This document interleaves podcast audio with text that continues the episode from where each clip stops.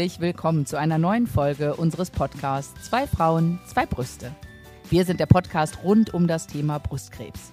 Als selber Betroffene erzählen wir von den Höhen und Tiefen, die wir erlebt haben während der, unserer Therapie und auch danach. Und für gewisse Themen haben wir auch hier und da mal einen Gast an Bord. Auch wenn es mal lustig wird und wir lachen, was wir auf gar keinen Fall möchten, ist auf irgendeine Weise diese Krankheit zu bagatellisieren. Genau, da sagst du Richtiges und ganz besonders auch mit den Höhen und Tiefen und diesen Nachwehen. Und äh, heute beschäftigen wir mit, uns mit einem Thema. Äh, wir sind ja indirekt betroffen, sage ich jetzt mal, haben uns aber Verstärkungen geholt, nämlich die Lena vom Busenkollektiv ist bei uns. Und wir sprechen heute über das Thema Kinderwunsch. Kinderwunsch äh, nach Krebs. Und äh, Lena, ich freue mich sehr, dass du äh, heute bei uns zu Gast bist. Ich freue mich auch total. Vielen, vielen Dank für eure Einladung. Ja, Lena, herzlich willkommen. So schön, dass du da bist. Magst du ganz kurz für die Menschen, denen jetzt Busenkollektiv nix sagt und Lena auch nix sagt, sagen, wer du bist? Ja, gerne. Also ich bin Lena, ich bin 29 und ich bin Teil vom Busenkollektiv. Das habe ich zusammen mit der Rea gegründet ähm, im, ich glaube, es war April und wir möchten das Thema Busen, äh, das Thema Busenkollektiv, das Thema Brustkrebs genauso wie ihr auch ein bisschen anders angehen. Ähm, nicht das Thema bagatellisieren, aber auch ähm, über ja nicht nur die schlechten Seiten sprechen. Und das haben wir uns so ein bisschen auf die Fahne geschrieben, ähm, haben ein paar Angebote geschaffen, wie zum Beispiel die Titty Talks, wo man sich mit anderen Betroffenen austauschen kann. Ähm, ja, weil wir glauben, dass, dass wir gemeinsam stärker sind. Genau, so viel zu mir. Aber und, das war jetzt äh, eigentlich mehr zum Busenkollektiv. Ich wollte gerade sagen, Lena, wir haben ja jetzt äh, ein bisschen was vom Busenkollektiv zum Nachlesen, übrigens in den Show Notes. Also da verlinken Super. wir euch das. Und in einer eigenen Folge, die wir ja auch schon mit der Rea gemacht haben. Kann man auch genau. nochmal reinhören. Genau. Aber bevor wir uns über, äh, ja, im weitesten Sinne deinen Busen und unsere Brüste unterhalten, ähm, doch nochmal vielleicht ein paar Worte zu dir. Ja, ähm, genau. Um das Busenkollektiv zu gründen, bin ich natürlich erkrankt und das war, heute ist mein, mein einjähriges, sagen wir so, heute ist mein Tag der Diagnose. Oh, wow. Ja, im vergangenen Jahr. Ähm, habe alles mitgemacht, also von Chemo über Bestrahlung, OP ähm, und habe tatsächlich auch einen hormonabhängigen Brustkrebs, was eben das ganze Thema Kinderwunsch natürlich auch nochmal beeinflusst. Lena, wie ist das jetzt mal ganz äh, erstmal weg vom Thema, äh, vom Hauptthema? Wie ist das für dich ein Jahr nach der Diagnose? Also das sind ja so Tage, die machen ja was mit einem irgendwie. Ja, total. Also es sind ja immer so diese Stichtage, ähm, die einen irgendwie. Also heute Morgen hat es mich ziemlich überrollt, muss ich ehrlich sagen, weil hm man ist jetzt schon an einem Punkt, ähm, ich stehe kurz vor der Wiedereingliederung, ich habe das Gröbste hinter mir, mein Körper heilt, ich kann dem schon wieder sehr, sehr viel zumuten. Aber ähm, ja, an so einem Tag ist man einfach geplättet und ist irgendwie auf der einen Seite stolz, was man dann doch geschafft hat, auf der anderen Seite auch irgendwie, ähm, ja, liegt man so ein bisschen am Boden, weil man denkt, oh, wenn ich an all das zurückdenke, was da war und was mein Körper mitgemacht hat, und auch so die Ängste, die, die man irgendwie noch so mit sich rumträgt. Das ist schon, es wird wieder ins Bewusstsein gerückt. Das ist, glaube ja. ich, das, das Dramatische. So. Das Weil ist jetzt der erste. Tagen, ja, genau, ist dieses, ist dieses Vor- und Nachher. Ne? Also an dem Tag ja. schied sich das. Und ähm, ja, dass dieser Wechsel, der war, kam ja auch wahrscheinlich bei dir so abrupt, das ja. führt das immer wieder so nahe, ne? Total. Und ähm, ja, Alex wollte wahrscheinlich sagen, ja, ich wollte, das ist der erste Tag von jetzt vielen ersten Malen, dass sich etwas Stimmt. jährt. Ne? Dann kommt die erste Chemo, dann ja. kommt die erste OP, die erste Bestrahlung. Ähm, das, äh, da, da wirst du jetzt noch ein paar wahrscheinlich äh, vor dir haben. Ja, das stimmt. Aber der, ja, der ja. Diagnose ist halt der Startschuss für alles. Ne? Ja, richtig. Und also ich hatte heute auch so ein bisschen, dass ich gedacht habe, naja, was, was war denn vorher alles? Also es war ja gar nicht in meinem Bewusstsein, dass ich jemals krank werden könnte. So, man mhm. schiebt es ja komplett von sich weg. Und ab diesem Tag war es halt einfach komplett anders. Und diese Leichtigkeit, die man vorher hatte, ist einfach weg. Also das, das wurde mir heute auch nochmal so bewusst. Aber ich kann dir was Tröstendes mitgeben. Also das wird beim zweiten und dritten und vierten Diagnosetag wahrscheinlich ähnlich sein. Also es mhm. fühlt sich ähnlich an. Also ich, da würde ich jetzt nicht sagen, aber neulich wurde ich gefragt, sag mal Paula, wann war eigentlich deine Ablatio? Und dann musste ich zurückrechnen. Also ich habe mich nicht nur im Tag geirrt. Ach, so, guck mal. Das ging ja noch. Aber ich musste gerade so überlegen, so vor zwei, nee, vor zwei Jahren? Nee, warte mal. Ach, Wahnsinn. Vor drei Jahren schon. Also irgendwie, es bleibt trotzdem so an diesen Tagen. Aber Ja. dieses Zeitgefühl ist doch dann nicht mehr so eng bestimmt durch diese ersten Maldaten. Also das weicht so ein bisschen auf. Ist das bei dir auch so, Alex? Ja, ich glaube, den äh, 31.08. werde ich das Datum einfach nicht vergessen. Weil Ja, das- ich habe das bei mir, ist bei mir na, auch das ist dieses erste und das äh, Mhm. jährt sich bei mir jetzt zum vierten Mal. Äh, nächsten Monat und das, ähm, das vergisst man nicht. Ich weiß auch leider immer noch das Datum der ersten Chemo und der ersten OP, das ist irgendwie so in meinem Kopf eingebrannt.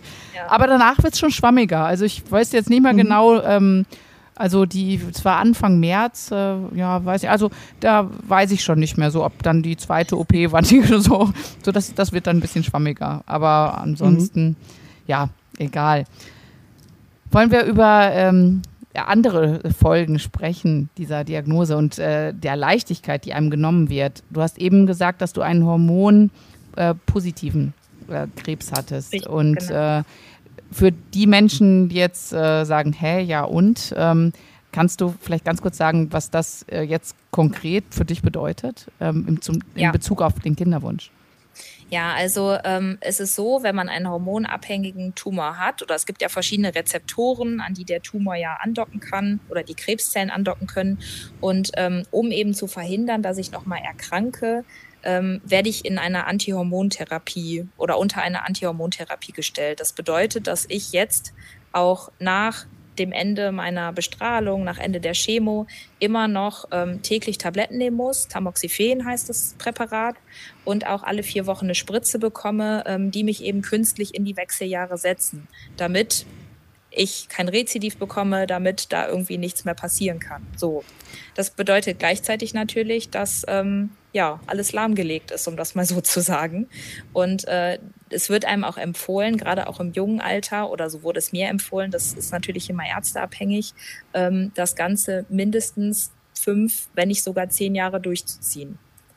Sprich, ich bin dann jetzt noch zehn Jahre unter dieser Antihormontherapie mit der Option, dann nach fünf Jahren vielleicht mal zu pausieren und zu schauen, klappt das überhaupt noch mit dem Kinderwunsch? Also mit anderen Worten ist es ja einfach so, dass du den Hormonstatus einer Frau in den Wechseljahren hast. Also Ja. ich sag mal Ü50, bummelig, Korrekt. ist ja auch bei jedem anders, ähm, weil diese Hormone, also diese Geschlechtshormone im Prinzip, das äh, Brustkrebswachstum begünstigen können. Richtig, genau. Und da damit das ja, nicht passiert, wird das alles einmal runtergefahren. Richtig, genau. Und es gibt ja Östrogene und Progesteron. Mhm. Und bei mir ist, er war eben Östrogen positiv, der Tumor. Und deswegen, ähm, ja, wird es halt jetzt alles komplett runtergefahren. Ich bin wirklich wie so eine Ü50-Frau mit Hitzewallung. Ich schlafe unfassbar schlecht, ähm, seitdem ich das irgendwie hab. Und ja, alles andere, was man halt so von den Wechseljahren hört, so Stimmungsschwankungen und so, ja, gut. Die hatte Mhm. ich vorher, glaube ich, auch. also, ähm, ja, Hm. Jetzt bist du ja äh, frisch verheiratet. Also, Genau. Ne, gewesen. ja. Ähm, also die, die, die Ehe ist noch, aber wegen der Behandlung ist ein bisschen Zeit ins äh, Land gegangen. Also du warst Ja. frisch verheiratet. Also habt ihr kurz Äh, davor geheiratet, vor der Diagnose? Nee, tatsächlich kurz nach der Diagnose. Also im Juli, Ende ah, Juli habe okay. ich die Diagnose bekommen und im Oktober haben wir geheiratet. Ach, guck Ach, mal. guck mal. Ja. Mhm. Genau, also frisch verheiratet. Junges Glück. Mit, mit einem Koffer voller Pläne für die Zukunft. Und Ja. ein Plan war, äh, wir hätten gemeinsam gerne Kinder. Sowas klappert man ja vorher ab. Ne? Total. Kannst du dir das vorstellen? Ich kann mir das vorstellen. Und irgendwann in so einer Partnerschaft aus dem Bilderbuch, da sagt man jetzt Jetzt oder nie. und dann wird geschossen. Ja. Dann klappt es auch sofort beim ersten Mal und alles ist wunderbar. Äh, genau, ja. äh, genau. So stellt man sich das vor, ja. Mhm. Ja, ähm, Äh, Wie ist das, wenn die Realität von so einem Bilderbuchszenario abweicht? Ich muss sagen, am Tag der Diagnose war das mit das Schlimmste für mich. Also ich ähm, kam in dieses Zimmer rein, die haben mir gesagt, hier, wir haben leider keine guten Nachrichten, stellt mir da irgendeine Beruhigungstablette hin. Ähm, mein Mann war tatsächlich auch dabei, da noch nicht mein Mann. Mhm. ähm, und sagten mir dann direkt im dritten oder vierten Satz, ja, wir haben schon einen Termin in der Kinderwunschklinik für Sie vereinbart.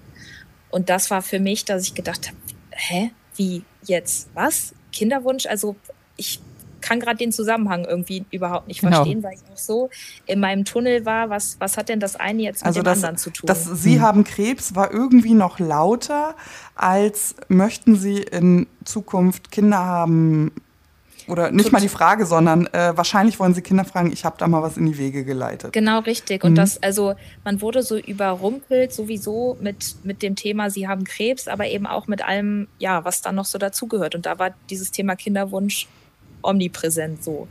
Ähm, ja, und ich muss auch sagen, so in meinem Freundeskreis oder was man so mitbekommt aus der Nachbarschaft und es sind ja alle irgendwie so in dem Alter, dass sie auch Kinder bekommen und bekommen auch Kinder. Ich habe super viele Freunde, die schon ähm, Nachwuchs haben. Und bei uns, es war jetzt nicht, dass wir gesagt haben, so, ne, wir stellen jetzt mal die Uhr, nächstes Jahr geht's los bei uns. So war es definitiv nicht. Aber so in seiner eigenen Lebensplanung hat man ja schon weiß ich nicht, dass man sagt, so in zwei, drei Jahren könnte ich mir das sehr gut vorstellen. Und das war auf einmal so die Seifenblase, die da echt geplatzt ist. Nee, ich kann die Entscheidung nicht treffen. Die Entscheidung wird jetzt für mich getroffen. Wenn dann frühestens in fünf Jahren und dann mal gucken. So.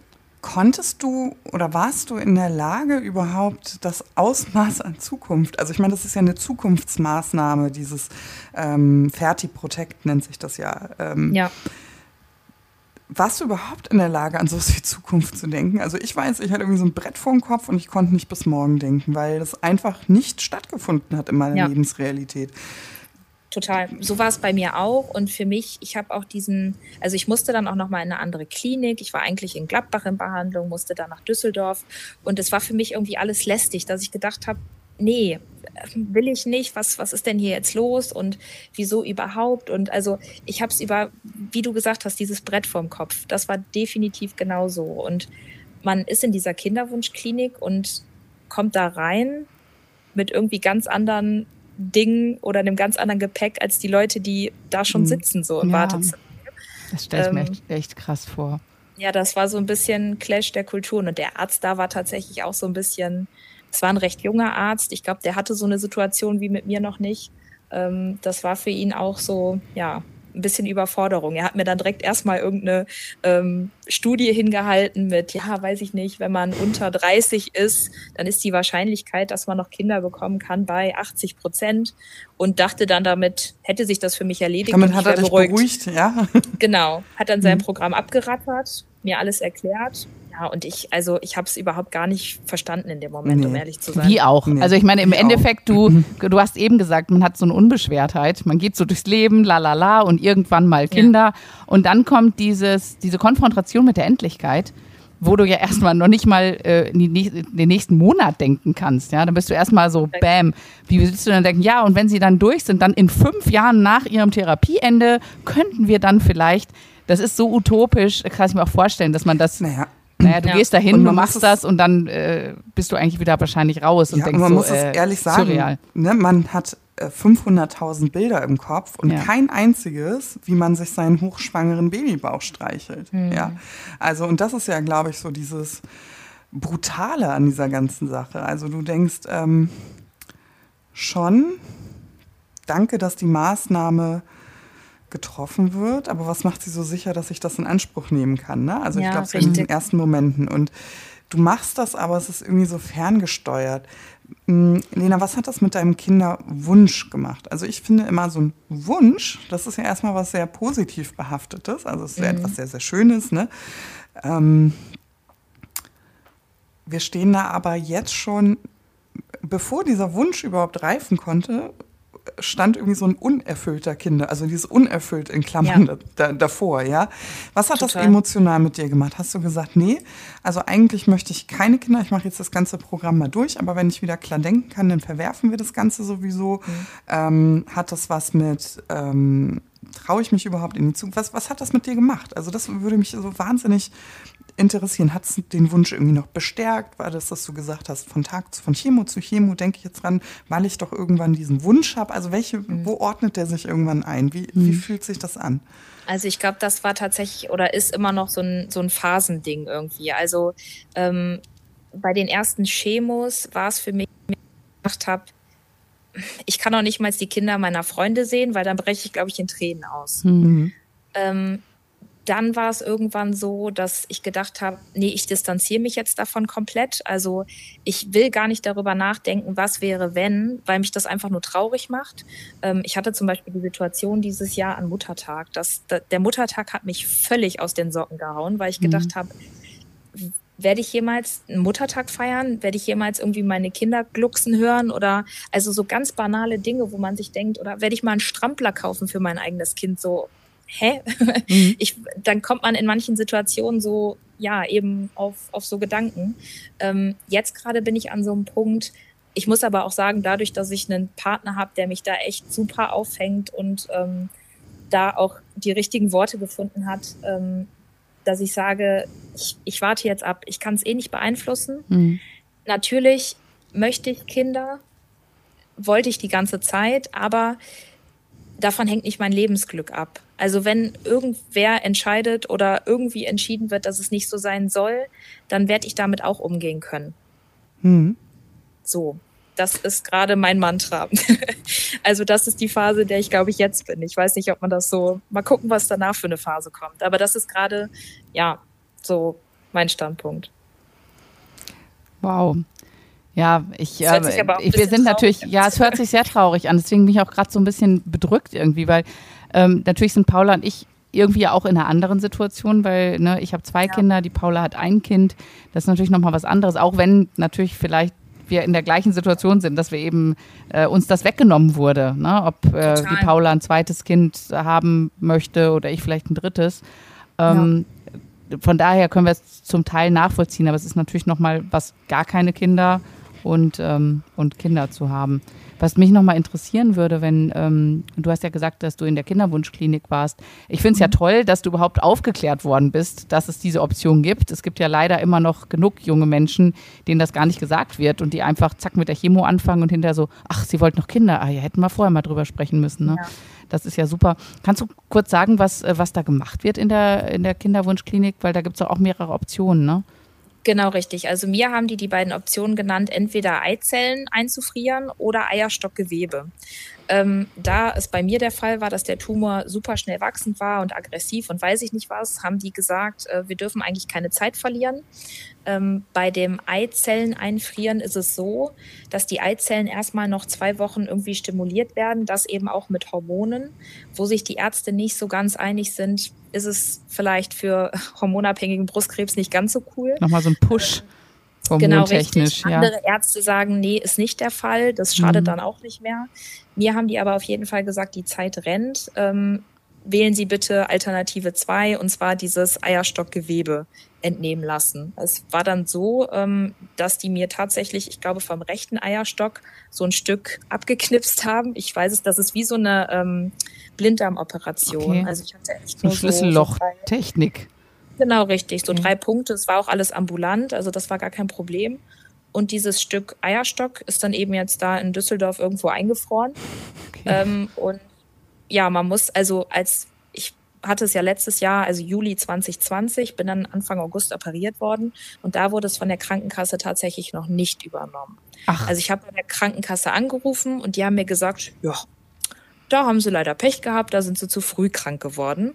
Ähm, es ist natürlich auch eine Kostenfrage, muss man, muss man ganz also ehrlich sagen. Die Empathie mancher ja. Leute, ne? Aber ja. gut, Fakt ist, ne? Also du musstest das selber tragen am Ende des Tages. Genau, richtig. Und das ist auch, also es waren, ich glaube, 850 Euro oder so für die OP und dann jetzt sind es halt nochmal Kosten für die Einlagerung jährlich. Aber das wird auch übernommen. Apropos, ich habe jetzt noch gelesen in einem Schreiben, dass ich da jährlich hinschreiben muss, dass sie doch bitte das nicht vernichten. Oh Gott. Sondern dass ich das, ja. Und das mit Chemobrain und allem. Stell mal vor, das Ich müsste das jetzt tatsächlich tun. Ja. Ich mir gedacht habe, naja, eigentlich reicht es doch, wenn ich sage, vernichtet es bitte und nicht behaltet es. Aber gut, ähm, das vielleicht für den einen oder die andere auch interessant, wenn oh die so Gott. sind. Stell dir mal vor, da kommst du da hin und dann, ja, wieso? Sie hätten sich doch melden müssen. Wie, ich hätte mich melden. Oh Gott.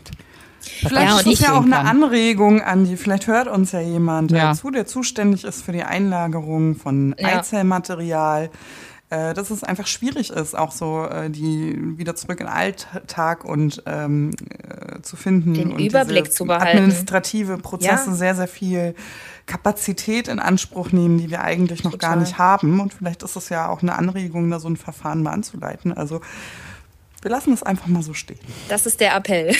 genau. Wow. Kannst du noch ganz kurz erklären, wie das äh, funktioniert? Ich kann mir gar nichts vorstellen mit äh, Eierstock. Was macht man denn mit diesem Eierstockgewebe? Mm, das ist dann nachher so, also wenn wir in fünf Jahren sagen, so wir probieren es jetzt nochmal, können wir erstmal es so probieren, ähm, ob es wieder funktioniert, ob alles in Gang kommt. Wenn das nicht der Fall sein sollte, dann nehmen die dieses Stück Eierstock und pflanzen mir das tatsächlich wieder ein und versuchen dann, dass es so intakt wird, dass da wieder was funktioniert. Okay. Spannend. Also das ist jetzt echt nicht gut erklärt, aber so. Ja, ähm, also es ist, es ist im, im Endeffekt, du hast keine Eizellen irgendwo, sondern genau. du hast dieses Eierstockgewebe und wenn das nicht funktionieren würde, dass das dann wieder in Gang kommt, der Eierstock, ja. äh, könntest du nicht sagen, ich mache jetzt eine künstliche Befruchtung mit meinen Eizellen, weil Nein. die sind halt nicht da. Also müssten welche reifen genau. und wenn das nicht, okay. Das Aber ist auch ein man, Risiko, äh, was man so abwägen muss wahrscheinlich dann. Ja, total. Hm. Und auch diese Eizellenentnahme, ich glaube, erstmal haben die Ärzte mir ja gesagt, wir haben keine Zeit, hm. ähm, am besten jetzt sofort und ne. Und das andere war halt auch, es war ein riesen Kostenthema. Also ich glaube, diese Eizellen wären 2.000 bis 3.000 Euro gewesen, wo ich auch gedacht habe, äh, puh, wie genau soll ich das jetzt machen? Also ähm, ich meine, wenn man sich, also wenn es jetzt nicht klappen sollte, ärgere ich mich wahrscheinlich, dass ich es nicht getan habe. Aber ja, das ist ja immer so ein Abwägen, wie bei allem. Ne? Ja. Also man muss ja ähm, sagen, das fand ich zum Beispiel sehr, sehr interessant, bevor das äh, Eierstockgewebe wieder reimplantiert wird und in Gang gebracht wird, mhm. hat man ja noch anderthalb Jahre Zeit, das konventionell zu versuchen. Ne? Ja. Also nach fünf Jahren würdest du dann praktisch eine Pause machen mit der Antihormontherapie logischerweise. Genau. In dieser Zeit sagt man, könnte der Zyklus auf jeden Fall nochmal in Gang kommen. Man könnte das auch nochmal stimulieren, ist das richtig? Mhm. Wahrscheinlich, ne? So, ich, als Vermutung. Ich, ich wollte gerade sagen, ich glaube ja. Genau, also so wie das ähm, Paare tun, die einen unerfüllten Kinderwunsch ohne Vorerkrankung haben. Ja, korrekt. Und wenn das nicht funktioniert, hat man immer noch diese Falltür mit dem Eierstockgewebe und versucht das dann nochmal zu Richtig. funktionieren. Wisst ihr, was ich gelesen habe? Das fand ich total spannend, als ich mich auf diese Folge vorbereitet habe bin ich beim Bundesministerium für Familie, Senioren, Frauen und Jugend gelandet. Mhm. Und äh, auf der Seite geht hervor, dass fast jedes zehnte Paar, zehnte Paar zwischen 25 und 59 ungewollt kinderlos ist. Also sie haben einen unerfüllten Kinderwunsch. Und ich weiß nicht, ob das jetzt meine persönliche Wahrnehmung ist. Ich kenne viele Paare, wo das nicht gelingen will, ohne mhm. Vorerkrankung. Aber ich kenne so wenige, die vorher Krebs hatten. Also wisst ihr, wie ich meine? Weil ich ja. vorher auch nicht so, also Krebs fand ja in meiner Lebensrealität nicht, nicht so richtig statt. Also ich hatte jetzt keine Freundin, die an Krebs erkrankt ist oder, oder ähnliches, also die solche Maßnahmen ergriffen haben. Mhm. Das waren für mich völlig neue Möglichkeiten, die ich da aufgeführt bekommen habe. Ja. Aber das finde ich schon ganz schön erstaunlich. Jedes zehnte Paar. Auf der das anderen Seite muss ich sagen, kenne ich ganz, ganz viele schöne Geschichten von Frauen, die nach einer Krebserkrankung gesunde Kinder auf die Welt gebracht ja. haben, weil der Körper sich doch also die Möglichkeit hat zu regenerieren. Ja. Wie siehst du, also der Wunsch ist ja das eine, der Verstand das andere, wir kennen das, Bauchmensch, Kopfmensch. Hast du manchmal das Gefühl, dass dir so ein Kinderwunsch gar nicht mehr zusteht? Also es klingt jetzt, äh, wie soll ich das sagen? Ähm, so schwierig, das Worte zu. Weißt ja, du, wie ich meine? Du sagst das also ist es, ist es moralisch für dich vertretbar, einen Kinderwunsch zu haben, obwohl du ja. so eine Erkrankung gehabt hast? Ich frage das jetzt provokativ, weil das ändert wahrscheinlich am Wunsch nichts. Ja. Aber es sind doch Gedanken, die viele Krebspatienten, mit denen viele Krebspatienten einhergehen. Auf jeden Fall. Ist das Fall. bei dir? Also ich habe das auch, dass ich mir die Fragen stelle, ähm, gerade auch, weil man ja nicht weiß, wie verläuft es weiter, werde ich vielleicht nochmal krank, ähm, hinterlasse ich dann nachher irgendwie ein Kind alleine auf dieser Welt. Ich mhm. meine, mein Mann ist dann ja auch noch da, aber trotzdem, ähm, doch, die Fragen stellt man sich definitiv und ich glaube, das macht auch was mit einem. Also ich glaube schon, dass, ähm, ja, dass das auch wieder so ein Abwägen ist. Ähm, dass der Kinderwunsch schon irgendwo gefestigt sein muss, dass man sich von diesen Fragen und diesen Gedanken das nicht irgendwie kaputt machen lässt. Ähm, Ich, ja. ich, ich glaube, ich weiß, ich weiß, wo du meinst, wo das herkommt, aber ich würde dir gerne mitgeben, vielleicht, ähm, das hat ja jeder, der ein Kind bekommt, hat ja auch so eine Angst in sich. Was ist denn, wenn mir was passiert? Ne? Wenn dieses ja. Kind, also man hat so einen Beschützerinstinkt ja auch seinem Kind gegenüber.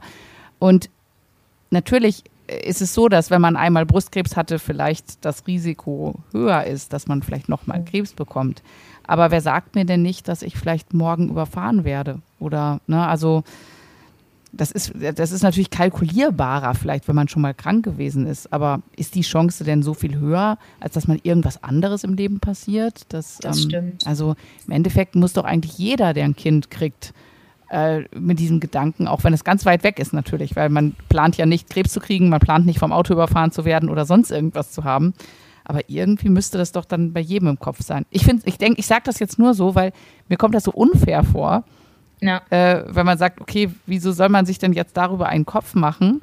Ähm, weil wer, wer, garantiert denn, dass andere Menschen die Kinder aufwachsen sehen? Ne? Also das ja, aber ich glaube, das ist das, was Lena meinte, dass diese Unbeschwertheit damit weg ist. Ja. Ne? Also ja. äh, normalerweise steht am Anfang eines Kinderwunsches im besten Fall eine Liebe zwischen zwei Menschen, die jetzt eine Entscheidung treffen, das Leben äh, in die nächste Etappe führen zu lassen. Jetzt ist das Ganze kalkulierbar durch ein Risiko, das irgendwie da so rein in die Parade gegrätscht ist, sage ich mal. Und solche Gedanken schwirren ja unumgänglicherweise herum. Und vielleicht hilft es ja auch schon vielen, dass man einfach sagt, ja, wir haben das auch gedacht. Ähm, und vielleicht ja. sagt eine dritte Patientin, ja, habe ich auch gedacht, und dann war es weg, weil es eine Phase mhm. ist, weil diese mhm. Krankheit von Monat zu Monat irgendwie so Prozesse durchläuft. Und äh, ja. genau, ähm, du hattest vorhin, das fand ich total spannend, ähm, gesagt, und das stimmt ja auch, dieser Kinderwunsch, das ist ja nicht nur deine Entscheidung. Also das mhm. ist ja eine partnerschaftliche. Mhm. Und du hattest das eben schon angedeutet, dass dein Mann dir ähm, irgendwie so einen Halt gegeben hat, mit so einer bestimmten Reaktion auf diese Kinderwunsch. Ja. Magst du da noch mal drauf eingehen? Was, vielleicht hören hier ja auch Männer mit, die da auch äh, irgendwie sagen, oh Gott, was hat er gesagt? Was hat er gesagt? Warum geht es meiner ja. Partnerin jetzt so, so stabiler? Oder warum ist sie da jetzt mehr bei sich? Äh, ja. Wie hat er das gemacht?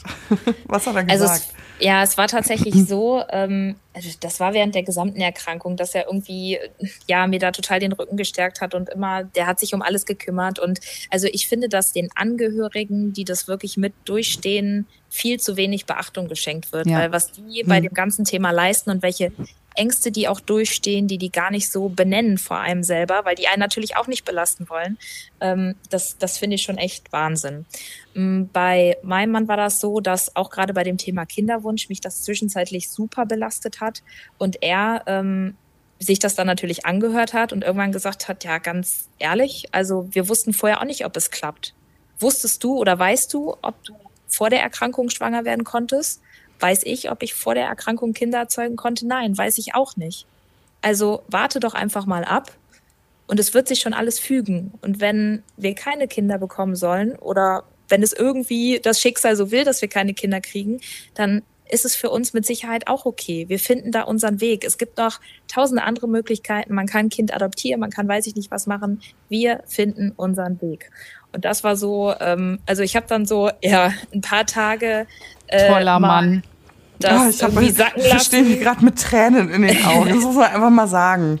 Mhm. Ja, also da hat er echt, ähm, weil natürlich ist so eine Erkrankung macht mit einer Partnerschaft super viel.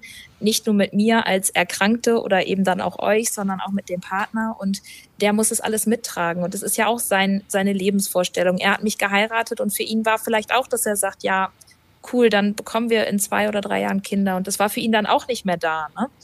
Ähm, und dass er dann so Worte findet, ja, und eben seinen Lebensentwurf dann auch so anpasst oder wie auch immer, das, das war schon bemerkenswert. Ja, das Schöne ist ja, er hat sich ja sogar nach der Therapie, äh, nach der Diagnose geheiratet. Also, ja. ne, also zum, zum Zeitpunkt der Hochzeit war ihm das ja dann schon klar. Also das, äh, ja.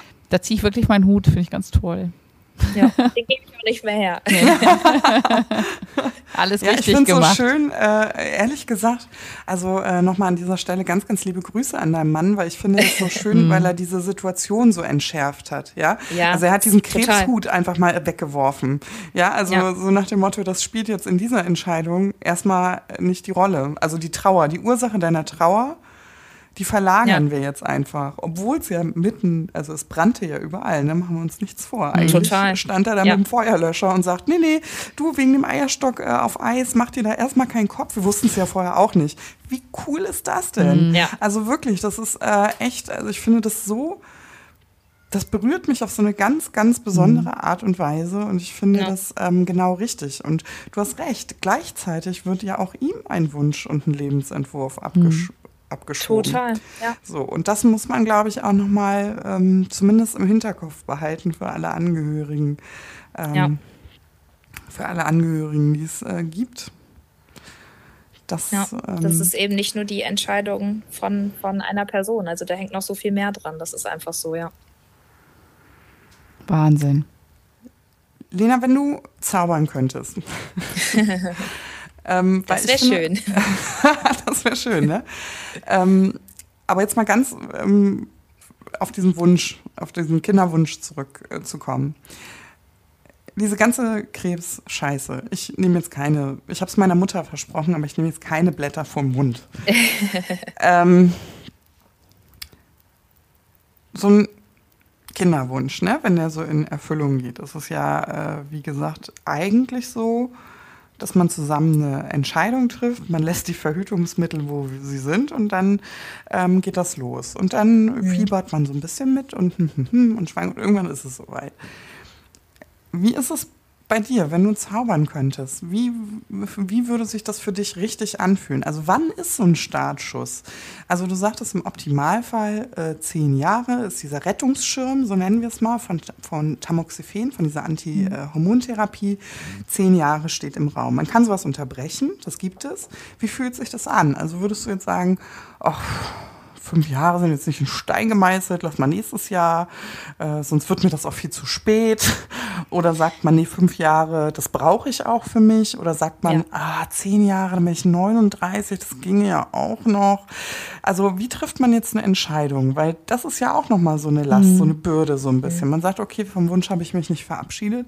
Ja, aber boah, wie fängt man das jetzt an? Also das stelle ich mir auch noch mal ein bisschen. Mhm ja, diese also Abwägung des Risikos, ne? Also, ja, genau, oder ja. Timing auch, mhm. ne? So. Da hatte ich tatsächlich ein gutes Gespräch mit meiner Onkologin, weil genau das auch der Standpunkt war, den ich hatte. Dass ich gesagt habe, naja, der eine sagt, zehn Jahre sind empfehlenswert, der andere sagt fünf, der andere sagt zwei, äh, irgendwer sagt, nee, es hat gar keinen Einfluss. Ähm, und sie sagte mir dann, und ich vertraue ihr da auch zu 100 Prozent, sie sagte mir, nein, ähm, wenn Sie möchten, könnten Sie nach zwei Jahren. Da mhm. ist das Risiko aber natürlich höher. Mhm. Bei fünf Jahren ist das Risiko minimal, dass wieder irgendwas kommt. Da sind sie ja auch raus aus diesem ganzen, weiß ich nicht.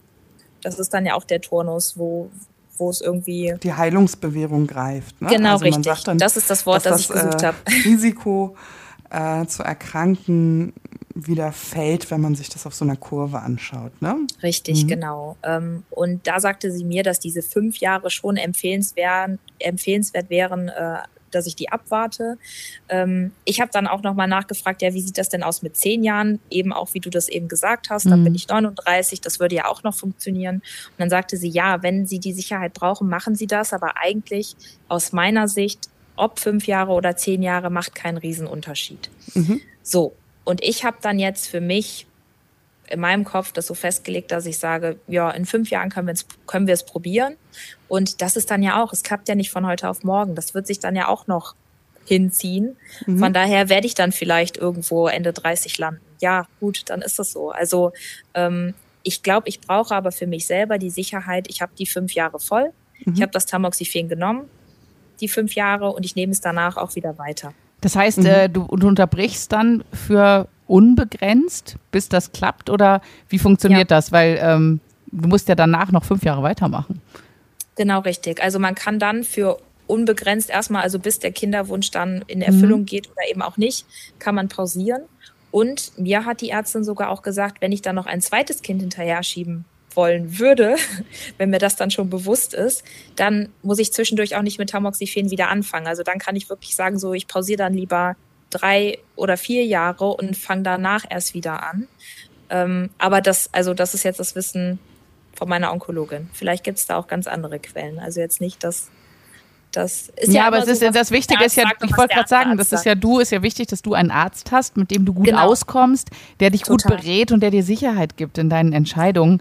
Und äh, da wäre es mir auch gerade mal wurscht, was die anderen Ärzte jetzt dazu sagen. Ja, sondern, ja, äh, aber es ist so spannend nochmal an dieser Stelle, ne, dass ähm, man sich auch dass man manchmal Schwierigkeiten hat, selbst solche Entscheidungen zu treffen, weil sie einen überfordern. Also muss man einfach sagen, wir sind keine Mediziner, wir sind am Ende des Tages die Betroffenen, ja. Auch ja. wenn wir versuchen, die Stimmen laut zu erheben und aufzuklären, am Ende des Tages stehen wir aber auf der betroffenen Seite. Und das ist einfach wichtig, dass man das weiß, dass solche Entscheidungen uns manchmal überfordern und dass wir manchmal eine kompetente und vertrauensvolle Person brauchen, die uns sagt, wir machen das jetzt so, wir fahren jetzt diesen Weg mit dir. Ja. Weil ich finde es so erstaunlich, weil normalerweise sagen wir immer so, ja, Statistiken, was sind schon Statistiken beim Überleben? Wir sind unsere eigene Statistik und keine sagt dir, auf welcher Seite du stehst.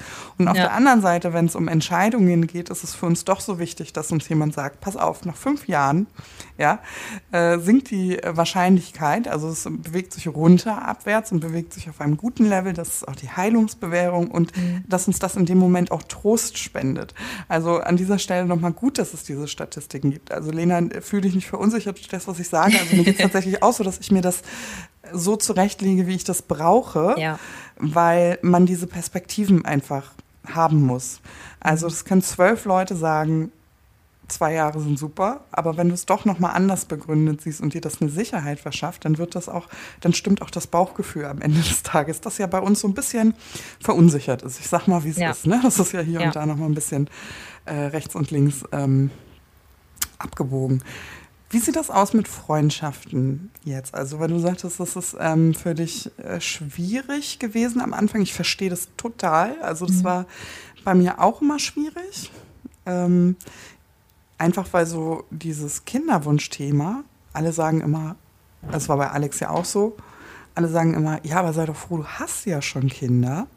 Und mhm. auf der anderen Seite denke ich mir, ja, aber guck mal, ich war auch 30, als ich erkrankt wurde. Ich hätte gerne bestimmt, dass es jetzt gut ist. Ne? Also das war ja auch etwas anderes. Und trotzdem bewegen wir uns ja auf einer anderen Ebene, weil wir diese Erfahrungen ja schon machen durften. Aber diese Wunsch, Mm, ich sage immer, da steht so ein Elefant im Raum, weil wir können natürlich nicht die Frauen repräsentieren, die noch keine Kinder haben, aber gleichwohl muss ich auch sagen, dass es für uns auch manchmal nicht so einfach ist, dazu sagen, ja. dass wir diese Entscheidung irgendwo abgegeben haben oder abgeben mussten.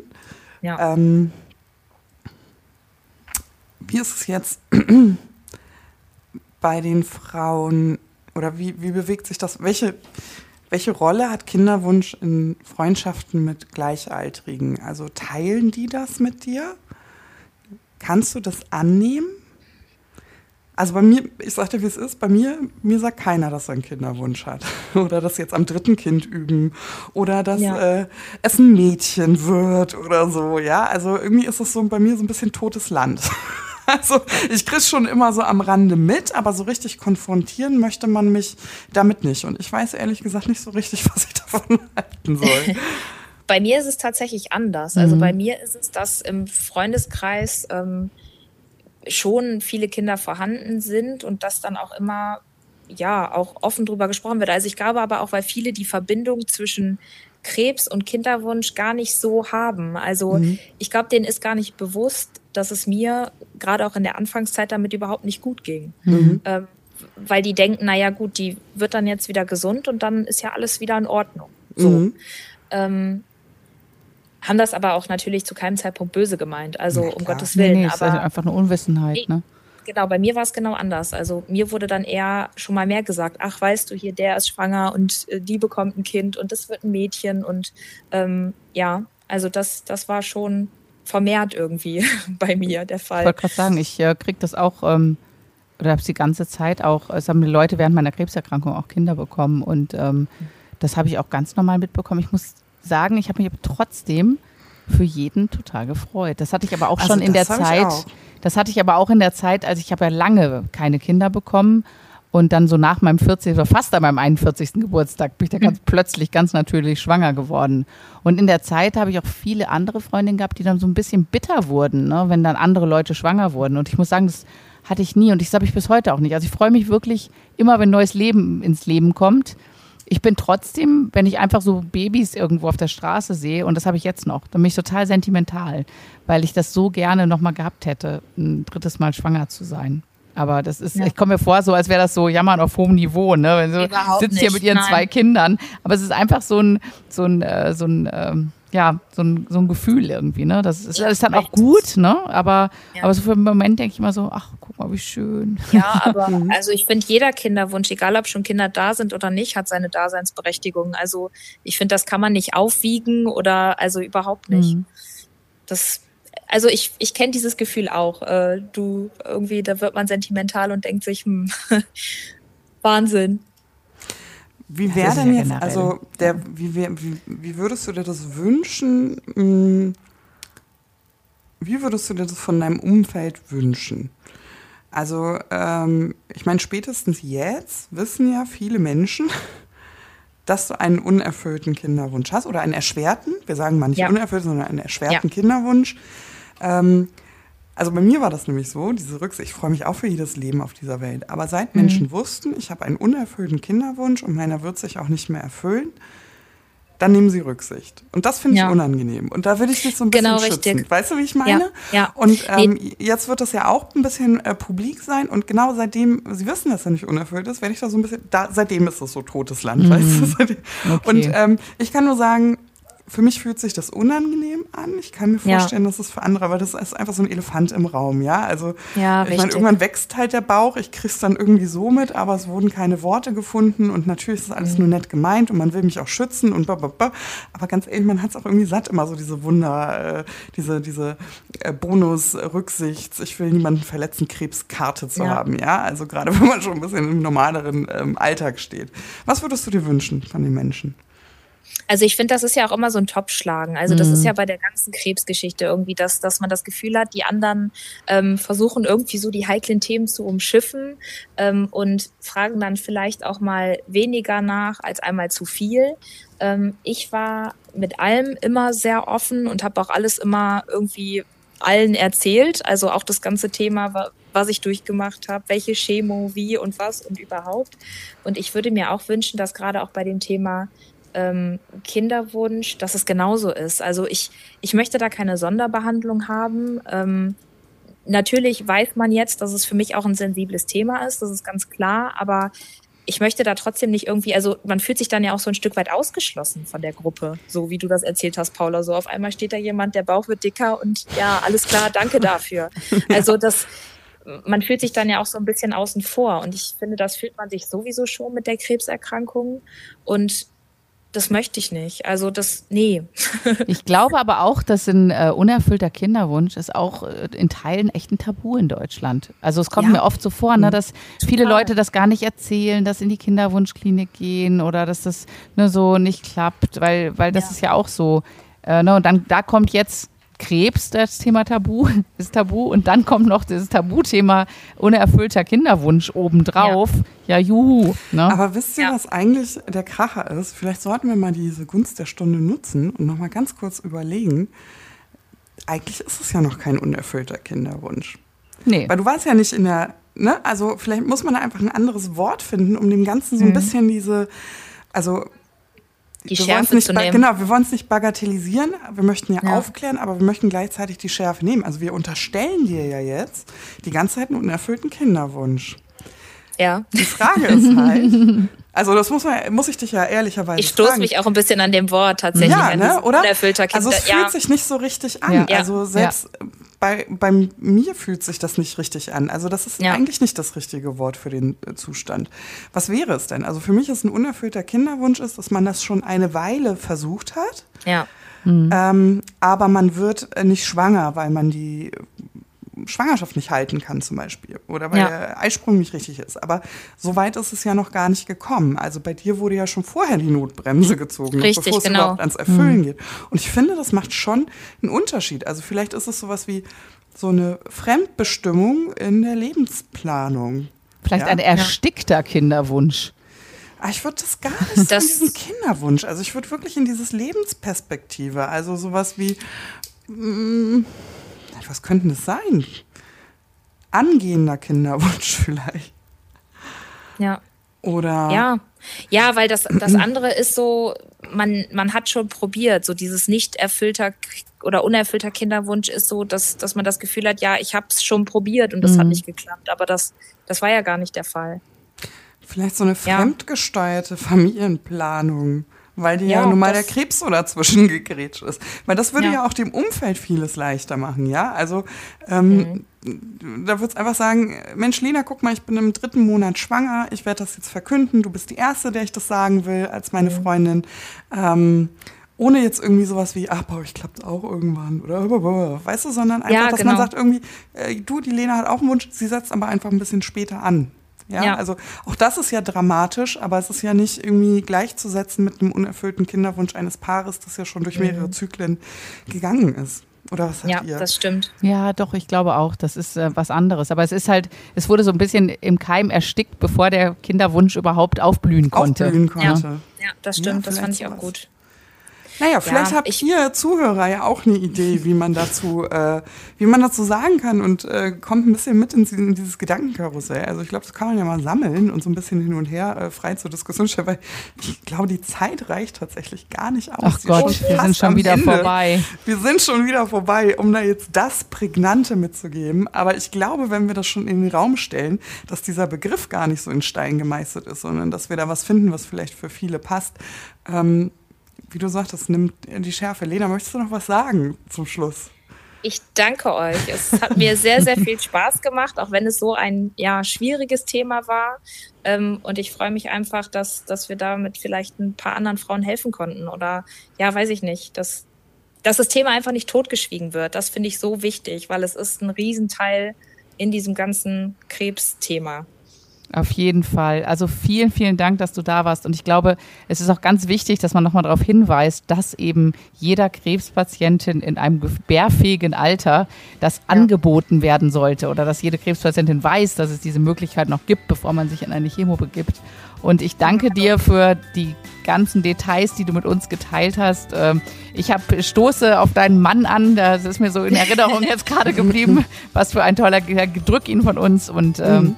Das hat richtig, genau. äh, war richtig nett mit dir. Vielen Dank. Danke für deine offenen Worte ja. und äh, bis Gerne. zum nächsten Mal. Ja, Tschüss. Danke. Tschüss. Tschüss.